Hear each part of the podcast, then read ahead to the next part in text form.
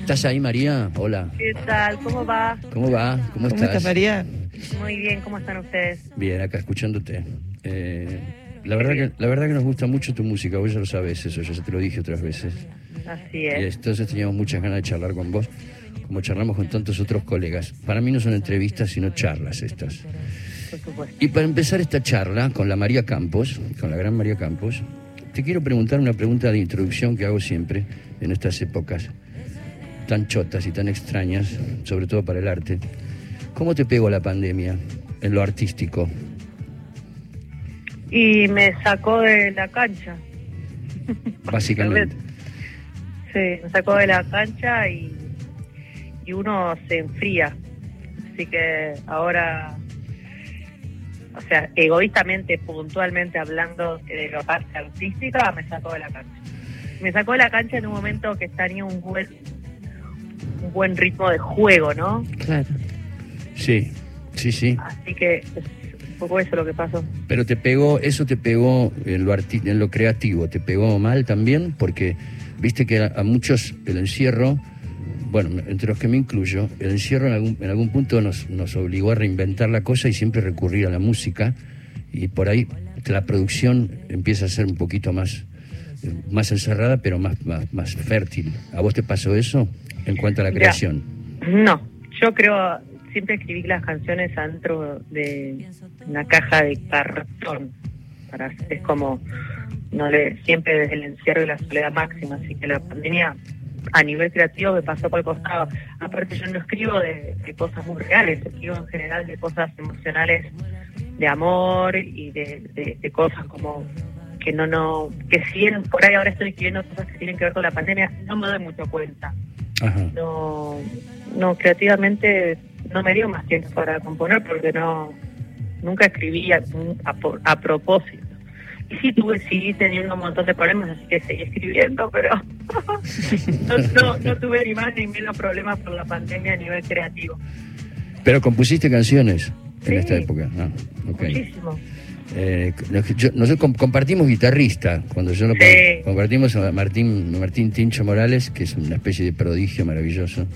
Sí, qué Este, suerte que tenemos de haber Qué suerte que tenemos. compartido escenario y grabaciones con él. La verdad, a mí me parece el mejor guitarrista de la Argentina. Eso, ese- eh, Ojalá eh, me esté escuchando, por, por eso lo digo, por eso lo digo. Le mandamos un beso grande si nos está escuchando y si no después lo llamamos y le contamos que lo, lo aumentamos.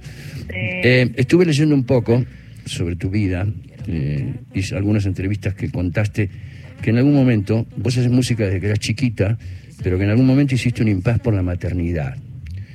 Y, y- y yo pienso, yo pensé en ese momento, eh, ¿por qué hiciste un impas por la maternidad? Porque yo creo, yo, yo soy padre también, tengo dos hijos, y no me ocurrió nunca el hecho de pensar que eso me, me, me tuviera que, lo tuviera que frizar, ¿no? Para pues, dedicarme al otro. ¿Qué pasó ahí? ¿Por qué fue así?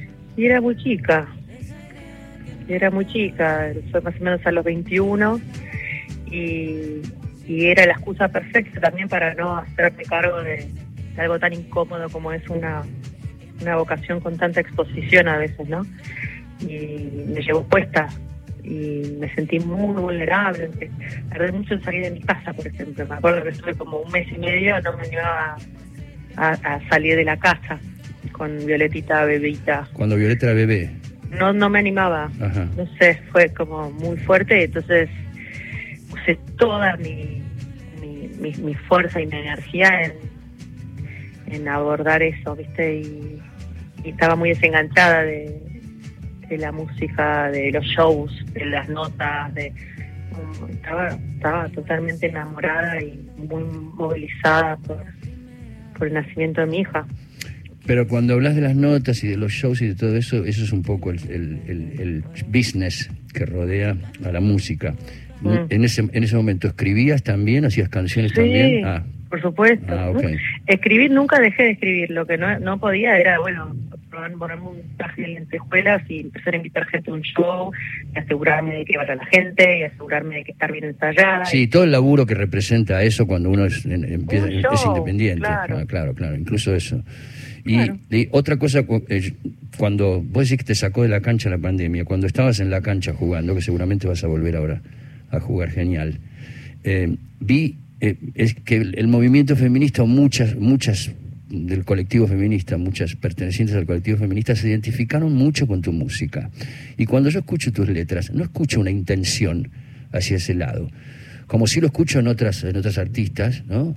Hace, Ah, po- no. hace poco la tuvimos no hay a- ninguna intención. Claro, hace poco la tuvimos a Rosalén, la, la española, estuvimos charlando con ella, y ahí sí noto una intención, pero en el caso tuyo no. ¿Por qué pasó eso? ¿Por qué crees que pasó eso? Que se identificaron no la- tanto con porque vos. nunca la tuve a la intención.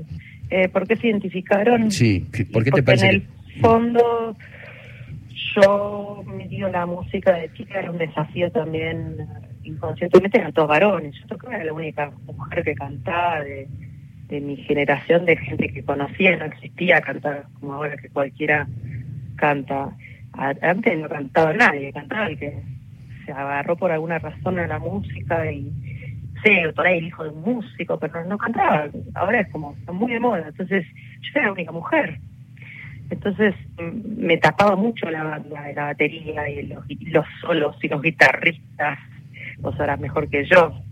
Entonces fue toda una lucha que me dejen poner la voz más al frente, que en el monitoreo me dejen escucharme y y qué sé yo, me crié con dos hermanos varones y nunca me sentí menos y nunca me sometí a un hombre y siempre me terminaron dando todos los temas a mí y terminé armando yo mi banda y que me vengan a buscar, como que fue una batalla también eh, de hacerme valer siendo la única mujer y por eso se me nota esa igualdad, que siento con los hombres. Yo creo, yo creo que, que en realidad, además de eso que vos decís que puede ser, yo creo que vos escribís desde un lugar tan femenino y con cosas que le, que le ocurren eh, a muchas mujeres, sin darte cuenta por ahí, ¿eh? Y, y no es fácil eso. Sí, no, es no es eso. fácil eso, no es fácil. Acá Es- lo tengo a Alicia que te quiere preguntar algo. Hola María, sí es eso, es eso, va, no sé si es solo eso, pero me parece que hay algo fuerte que, que además tiene que ver con lo que vos decís, que escribís como para... eh, y que, enten- que escribir te llevó a entender las pérdidas también, o a entender lo que perdías. Entonces es como, creo que cantás con humor cosas dolorosas que nos pasan a todos, le pones ironía, pero tiene capas de lecturas y fiesta y engancha. Digamos, es como decir, ah, mira, qué genial cómo está contando algo que nos pasó a todas en un punto, ¿no? Sí, pues, yo, escribo, de, es que yo creo que cuanto más sincero sos, que eso es un camino largo a recorrer, pero de repente detectás que te estés pensando escribir en un lugar cada vez más auténtico. Y es imposible que lo pegue, porque todo el mundo es Claro, una persona, total. somos muy parecidos en el fondo. Entonces, si más o menos decís algo de verdad sin compromiso, ¿qué, qué- qué- qué más, qué más quiere alguien que escucharlo? Eh, es- estaba, estaba escuchando tu versión, estuve escuchando, conseguí la versión tuya de Vete de mí, Sí, la, la maravillosa canción de los hermanos Espósito, ¿no? Sí. Nosotros acá en el, en el programa pasamos siempre historias de canciones. Y esta, esta tiene una historia extraordinaria porque, porque no era un bolero, era un tango. Y lo convirtieron en bolero. Y la versión tuya me pareció, la verdad que hermosa. Eh, Gracias. contame cómo fue eso. Te la, te la produjo Cachorro, ¿no? Sí, en ese momento yo estaba medio trabajando en la idea de hacer un disco con Diego Radiboy y me propuso cantar esa versión para el hilo rojo. Sí, la película. Y, Mm. A la cual accedí y me parece espectacular eh, poder trabajar con Cachorro López y con Sebastián. Yo me acuerdo que la pasé muy mal porque me, me obligaron a hacer cosas específicas, ¿viste? ¿Por qué? muy ¿Por qué? ¿Por qué? porque ellos quieren lo que ellos quieren, por algo son lo que son. Entonces a mí me, me cortaban la cosa media flamenca, me cortaban la cosa media, no sé, tenían según ellos muchas cosas me querían hacer cantar más. Es cierto, no, no, no la, no la cantás como cantás tus canciones, eso es No verdad. me dejaron. No. Igual Ese- aprendí tanto, está buenísimo que te digan, no, no, todo muy lindo, pero no hagas esto, ni esto, ni esto. Claro, que te dirijan. Y yo lo hice, porque ¿cómo no lo voy a hacer? Estoy Claro. súper agradecida, no sabes lo que aprendí. Pero no me dejaron hacer lo que quería. Me dijeron, quiero, queremos que cante suave, eh, como más más mujer, tranquila, como Porque vos tenés, frágil. vos tenés un estilo de cantar que es- suena medio arrabalero. eso también es atractivo, pero suena medio rabalero. Vos sabés que este, yo a veces, le- cuando pasábamos música tuya, escuchábamos música tuya, yo le decía a Alicia, a veces me, me- me suena como si fuera una tita Merelo de ahora. Total. Como si fuera una tita Merelo eh, de los- del siglo XXI. Con ¿no? otra fusión de géneros, Por de sí, no hablo de género, sino de la Del forma de, de can- del canto. estilo de canto. Total. ¿no? Es así. Sí, es que el tango, una vez que lo escuchás, si no te conmueve, no volvés a cantar nunca más. O sea, es lo más fuerte que hay. Yo que se me metió de haberlo escuchado. Aprendí a cantar en castellano escuchando tango. Ah, ¿sí? Con José García. ¿La conoces a José? Claro que la conozco, José, sí. Bueno, de, José de me toda la vida. Bueno, José me dio seis palizas. Yo cantaba solo en inglés antes porque me gustaba mucho el blues y la música negra, obviamente. Y ella me bajó un zapatazo y fue con el tango que me hizo que me enamore de, de nuestro idioma, de nuestra cultura. Tenemos- Nunca más volví a cantar en inglés. Tenemos Nunca muchos más. muchos amigos en común. Escúchame, ¿y cómo, ¿cómo compones? ¿Cómo es tu proceso de composición? Esto es una cosa que le pregunto a todos los colegas, porque, porque hay muchas formas de abordarlo eso. Eh, a, a- veces eh, algunos tienen fórmulas y otros no. ¿Vos cómo compones? ¿Escribís primero? No, yo eh, va cambiando. Antes agarraba mucho la guitarra y me conectaba y salía eh, la melodía y las cuatro acordes que toco, siempre salía con la melodía con algo de letra, ¿viste? Sí. Y ahora por ahí me, se me vienen a la cabeza melodías ya armadas con letra, sin que quiera, porque ya desde los 12 que escribo canciones. Entonces, ya cualquier cosa que me molesta se me viene, se me viene con una melodía a la cabeza. Cosa- cual- cual- cualquier cosa que te moleste y cualquier cosa que te gusta, ¿no? porque Sí, pero lo que me gusta después se después apoya a lo malo para que lo pueda cantar. Pero no son las cosas que me gustan las que las que me hacen crear algo. Generalmente sí? cuando estoy muy bien lo, lo trato de vivir. No me interesa cantarlo. Ah, no, o sea, o sea que No. com- compones en la trinchera, digamos, con las balas En silbando las por peores arriba. en las peores situaciones. Ah, sí. Como terapia casi. pero ese, ese, es, Obvio. esa es tu fuente de inspiración, mirá qué loco. Sí, solo eso. Mirá qué loco. A mí, por ejemplo, me lo- a mí no, a mí, me- a mí me pasa, yo estoy mucho más fértil cuando estoy muy bien. Cuando Qué estoy, bueno. y cuando, cuando estoy mal, mal, eh, me salen cosas, pero no Pero no tanto. podés escribir. No, no, no, sí, puedo escribir, pero no tanto, digamos. Es- Estoy como más eufórico cuando estoy muy, muy bien. Mira, María no. María, No, al revés. Y tenés dos discos que están buenísimos, Popular y Santo Entendimiento, que Santo Entendimiento justo salió y llegó la pandemia, digamos. No, durante la pandemia lo, lo sacaste, Lo saqué en mayo del año pasado, plena pandemia. impresionante. O sea, Horrible. claro, con todas las ganas de salir a la cancha, digamos, ¿no? No pude ni tocar los temas. No lo pude ni, ni, ni cantar ni defender. La verdad fue triste. Pero, Pero bueno. eso, eso nos pasó a todos los que sacamos canciones en el 2020. Lo que pasa es que hay que Yo hacerlo saqué igual. un disco entero. Claro. Una claro. bronca tremenda. Pero bueno, ¿qué va a hacer? Sí, hay una, hay una, mm, contaste en una entrevista que tenés todas las canciones para el próximo disco y Sí. que no estás escuchando música y que crees que en ese tercer disco va a salir algo más que tiene que ver con vos y no con las influencias. ¿No estás Sí. escuchando música? ¿No escuchas música? No. Mira qué raro. No, no es raro, no es raro. ¿No es Muchos raro? músicos no escuchamos música durante un tiempo largo. Mira no es raro, para nada. Conozco muchos casos. Hace ¿Escucha? bastante que no escucho música. Pasa que escuché tan Tanto, obsesivamente.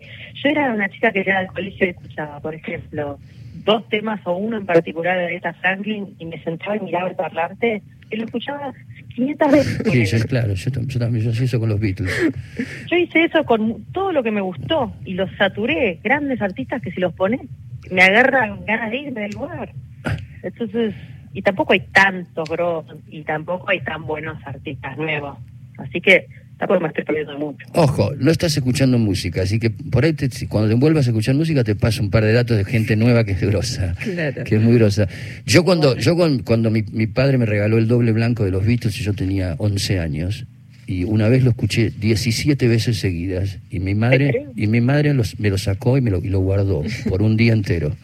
Para que, no lo, para que no lo volviera a escuchar. Por- por- y yo pedía, por favor, que era como una especie de droga, ¿viste? Necesitaba Pero, escucharlo. pero, pero sabes que te creo perfecto. A mí nadie me sacó nada, porque pero pero era para sacar. Porque llega un momento que es te vas de la realidad, ¿viste? Claro. Ahora- claro, de ahí te cuidaban. ¿No?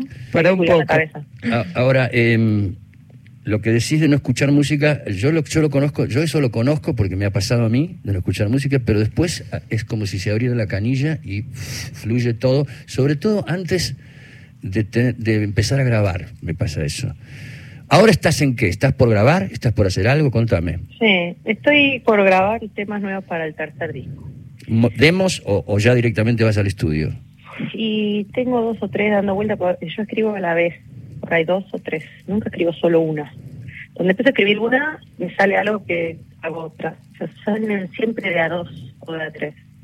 Y ahora tengo dos o tres, que ojalá que dos buenas, que tres más o menos, y las quiero demiar y después ya es que el productor elija de las, no sé, diez temas que le daré, los dos o tres que quiera producir, ¿Y los con demos, alguien específico. los demos los haces vos en tu casa?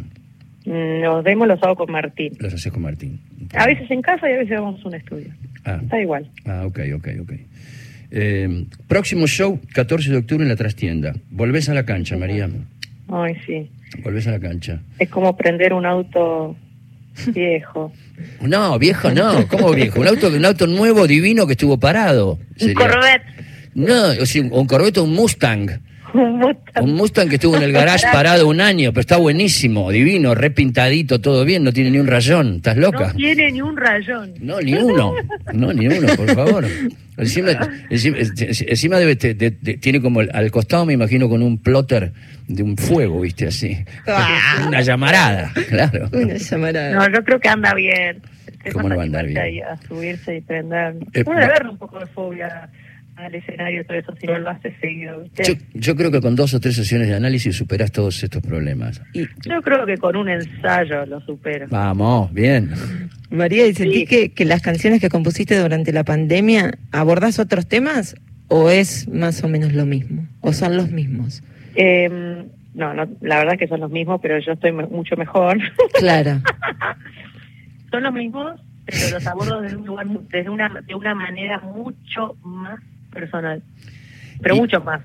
¿y en qué- inconscientemente uno quiere llegar al otro, inconscientemente uno quiere hacer las cosas bien. Pero de repente en esta pandemia no sé qué me pasó, que me di cuenta que, que la manera de uno es única y, y no hay nada más poderoso que eso. Solo descubrirlo. Pero son Qué más bueno. personales que antes. Be yourself, ¿no? Digo, Be eh, eh, te quería preguntar una cosa. ¿Cómo es, cómo es, esto porque me lo imagino así yo, ¿eh? Pues vos decís, yo hago, hago una canción con la guitarra, ¿no? Y después vas y se la entregás a un productor. Mm. Eso, eso es lo que dijiste. Y yo me, me- ¿Tirás alguna onda? ¿O lo dejas al productor que haga exactamente lo que quiera? Me estoy basándome un poco en lo que relataste de Cachorro. No sé si ahora será igual eso. Eh, pasa que a Cachorro le di un tema que no era mío y se lo dio a alguien que era una productora con la película, no tenía ni voz ni voto. Ah, ok.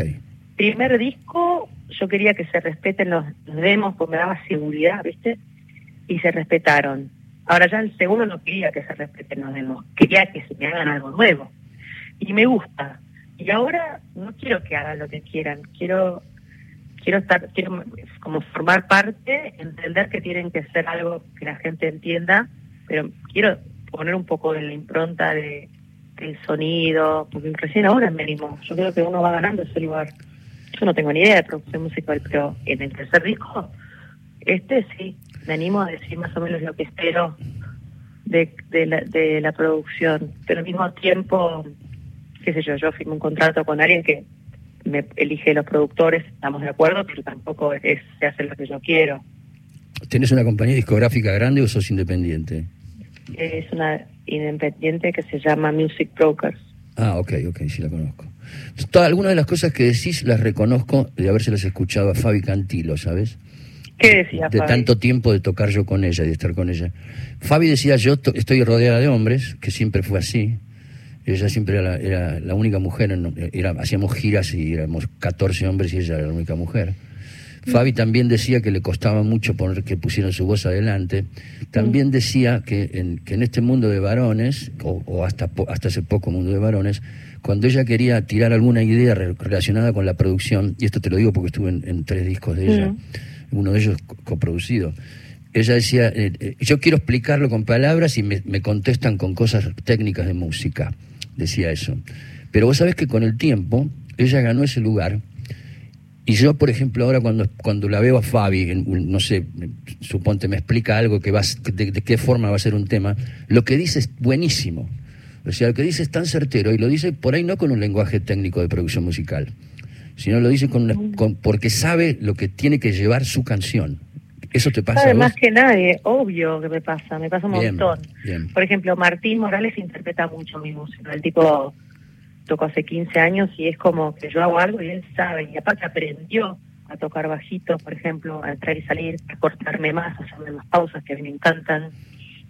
Y yo Mm. me voy animando a manejar un poco más la batuta, eh, pero es un lugar que vas ganando, porque tuve mucho que aprender al principio. Tengo Claro. miles de críticas de mi primer disco y del segundo, que jamás diría. Pero en el tercero yo, yo ya tengo un montón de cosas que aprendí. Genial. Un montón. Más que nada lo que aprendí es que a mí lo que me gusta es tocar en vivo. Entonces, lo que quiero generar en el tercer disco es algo que toque en vivo muy parecido, básicamente, porque yo el radio sí hago lo que quiero. Bueno, si no, si no se complica mucho cuando un disco es muy sofisticado, se complica mucho reproducirlo en vivo.